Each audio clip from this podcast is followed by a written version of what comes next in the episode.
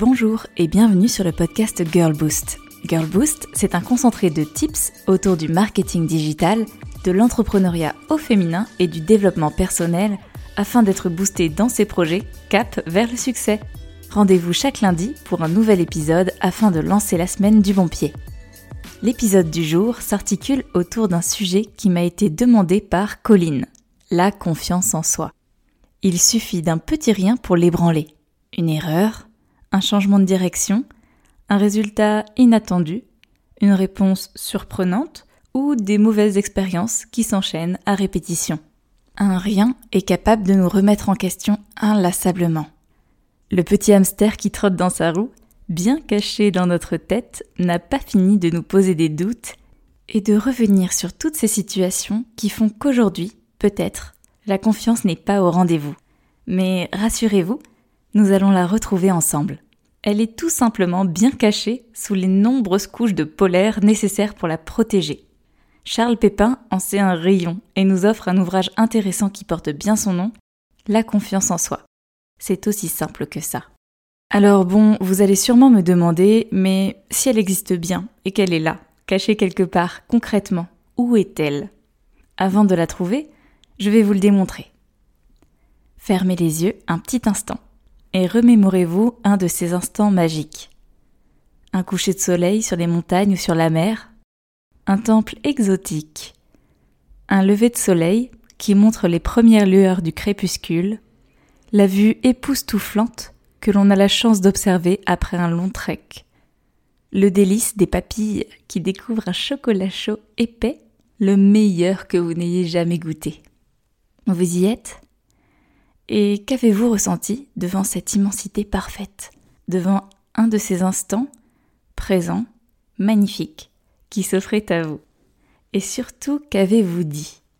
Parfois, souvent même, à voix haute. Je partirais sur C'est magnifique, c'est incroyable, c'est beau, c'est délicieux.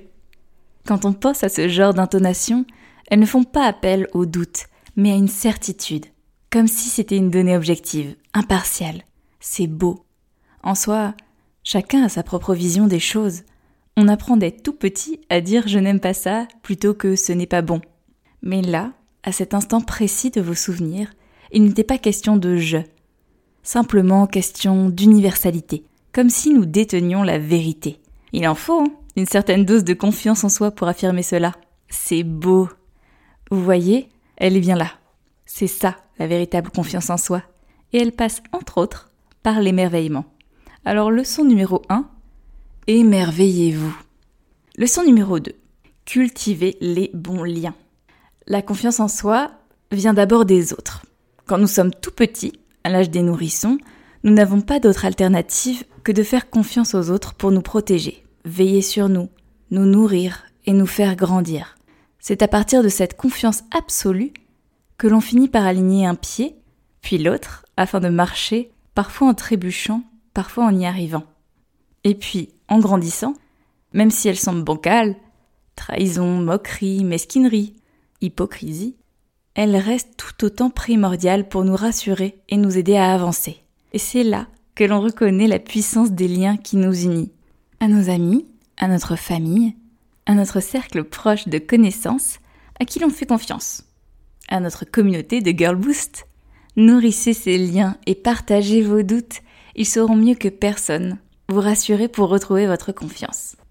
Leçon numéro 3. Entraînez-vous. Le père de Serena et Venus Williams a porté ses filles vers le succès. Il leur a donné confiance de la plus belle des manières. Il leur a répété qu'il croyait en elles pour devenir les meilleures. Il ne s'est pas contenté de leur dire. Il les a entraînées dur pour qu'elles puissent arriver à leurs rêves. Il les a fait répéter, répéter encore et toujours. Et leurs efforts ont payé puisqu'aujourd'hui, elles sont toutes deux des légendes du métier. Attention, je ne dis pas que c'est ce qu'il faut faire. Nous n'irons pas juger cet exemple. Est-ce bien ou mal de les avoir fait travailler autant si jeunes? En revanche, nous pouvons constater les résultats. La leçon à en tirer Avec de la persévérance, on arrive à tout. C'est d'ailleurs ce que disent la plupart des artistes, des sportifs de haut niveau, et la grande majorité des personnes qui ont touché de près ou de loin le succès. Cela se mérite, cela se travaille. et travailler, répéter, persévérer semble être la clé. Pour la confiance en soi, cela marche de la même façon. Comment savoir si l'on est doué ou pas? Comment en être sûr? À force de travail, de persévérance, d'amélioration, cela viendra sûrement, naturellement, et un jour, on saura. Alors, prête à recommencer, continuer, répéter et avancer? Leçon numéro 4. Écoutez-vous. L'expression écouter son intuition porte bien son nom. L'intuition est abstraite, et pourtant elle est bien là. Parfois, on sait que l'on doit aller à droite ou à gauche, sans autre raison valable qu'on le ressent. L'intuition est là pour nous guider, pour nous aider. Et écouter son intuition, c'est avant tout une question de confiance. Il s'agit de se faire confiance petit à petit. Alors, la prochaine fois que vous en avez l'intuition, foncez. Écoutez-vous, c'est l'une des clés. Leçon numéro 6. Décider. Le dilemme, faire des choix. Nous passons notre vie à faire des choix. Café ou thé, pull ou chemise, métro ou vélo, bouillon de légumes ou de poulet, dossier A ou dossier B. Et avec ces nombreux dilemmes, nous pouvons perdre deux choses essentielles. Bien sûr, du temps, du temps quand nous doutons, quand nous revenons sur une décision, nous y pensons encore et encore, mais également de la confiance, car nous avons un doute et nous nous reposons sur ce doute. Quand le doute s'immisce, il efface la confiance. Alors prenez vos décisions et n'y revenez plus. Ce qui est fait est fait. Et il vous faut maintenant continuer à avancer. Leçon numéro 7. Arrêtez de vous comparer. C'est un piège dans lequel nous tombons toutes. Se comparer à autrui. Elle est plus belle, plus intelligente, plus douée, plus célèbre, elle a réussi. Elle est plus riche, elle est. Et derrière, bien sûr, nous ne sommes pas assez pas assez douée, pas assez talentueuse, alors que tout ce qui compte, c'est nous. Peu importe si votre voisine, votre amie ou votre concurrente est plus ou moins. Chaque personne est différente, chaque personne est unique, donc aucune comparaison ne peut tenir.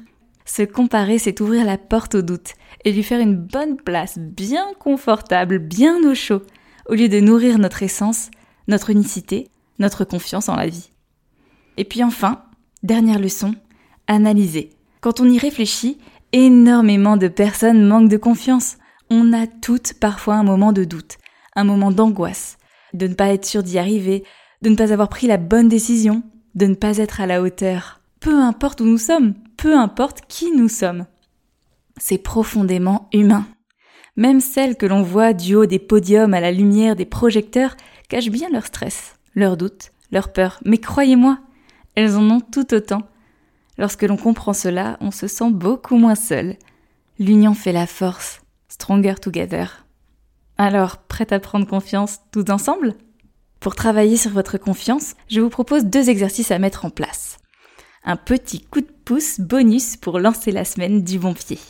Exercice numéro 1. Les compliments. Il y a des jours avec et des jours sans. Des jours A, où l'on se sent sublime, prêt à montrer au monde que nous sommes là, tels des queen bees qui vont tout déboîter, et parfois des jours sans, des jours B, où on sent que l'on perd pied, rien ne va, ni notre tête devant le miroir, ni les cernes, ni la motivation pour faire quoi que ce soit. Une méthode pour bien commencer la journée du bon pied est de se regarder dans la glace et de sourire, tout simplement. On se sourit, on affiche un sourire qui grandit petit à petit jusqu'à sourire à pleines dents. Et puis, on peut se faire quelques compliments. Tu es magnifique, tu es brillante, tu vas tout déchirer. Je sais que cela peut paraître étrange de se parler à soi-même devant une glace, de quoi se faire passer pour une folle? Et pourtant, ces petits mots vont s'imprimer dans votre esprit et vont vous permettre de voir la journée sous un nouvel œil. Un vrai boost de confiance gratuit, accessible, easy peasy. Vos paroles ont des vibrations, mais votre attitude aussi.